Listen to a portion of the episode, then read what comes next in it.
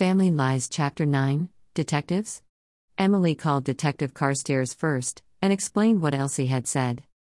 We'll look into that, the detective said, and we're having a word with your ex husband as well.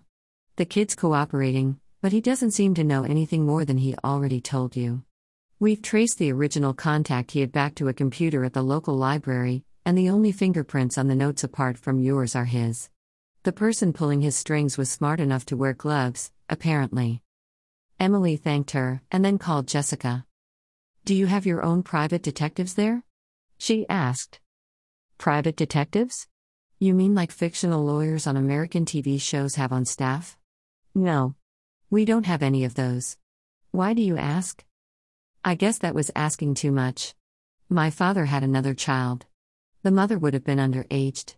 I want to know where my father went after he left my mother, and what happened to his child. Maybe who the child was.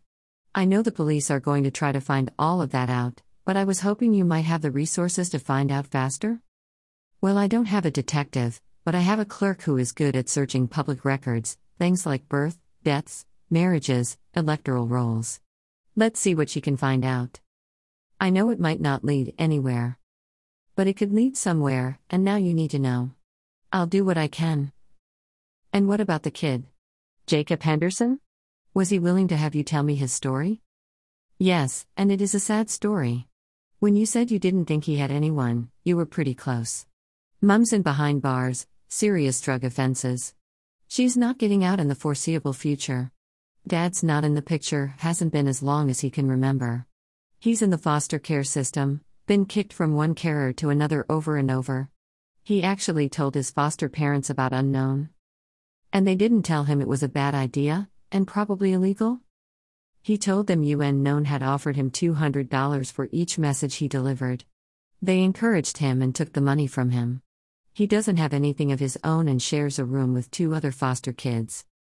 I want to help him, Emily said. You're providing him a solicitor. When you get our bill this month, you might decide you've helped him more than enough. You aren't responsible for him. But the adults who are responsible for him have let him down. What do you think would have happened to me if my mother had been like the adults in his life?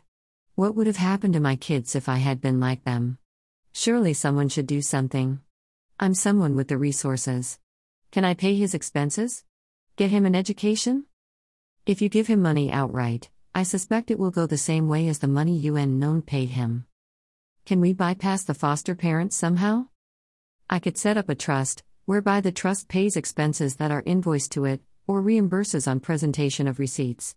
It's not foolproof, they could submit invoices for things they then sell instead of giving it to the kid. Would that be legal? Submitting expenses, and then selling the item? No, that wouldn't be legal. That would be fraud, but people do it. We'd also have to negotiate with the Family Services Department, since he's in care. They might object to one kid in care getting something others didn't. I guess that's fair enough. I know I can't help every kid in trouble, but there's something about this one. I suppose because he's the one who turned up on my doorstep. And because, you said his father left him, like my father left me. Can you contact the department, see if it's doable, and if so, start whatever paperwork needs to be done to establish the trust? You'll need to appoint trustees. This firm could do that, but there will be a cost, and you'll have to decide whether you want that cost to come out of the trust or if you'll pay it directly. And you'll have to think about how much you want to give him, and what happens when he ages out. When he's an adult, does he get whatever money's left, or does it go back to you? That kind of thing. It's a lot to consider, so you're going to need to think about it if you really want to go ahead. It might be easier to just give the money to a charity for disadvantaged kids. It might be easier, but I still want to help this particular kid. So if you can look into it, I'd appreciate that. Can you email me all those questions you wanted me to think about? My thinker is all thunk out at the moment. Dash. Chapters of Family Lies. Note, this is the first draft. What eventually is published as a book, if it is published as a book, will be edited, rewritten, and re edited, and may not have much in common with this first draft. Chapter 1 The Message. Chapter 2 Lunch. Chapter 3 Jack. Chapter 4 Fatigue. Chapter 5 Rock. Chapter 6 Watercolor. Chapter 7 Kid. Chapter 8 Henry. Dash. While you're here, find Iris Carden's books at Lulu, publisher, at Amazon, or at your favorite online bookshop. Digital tip jar, pay.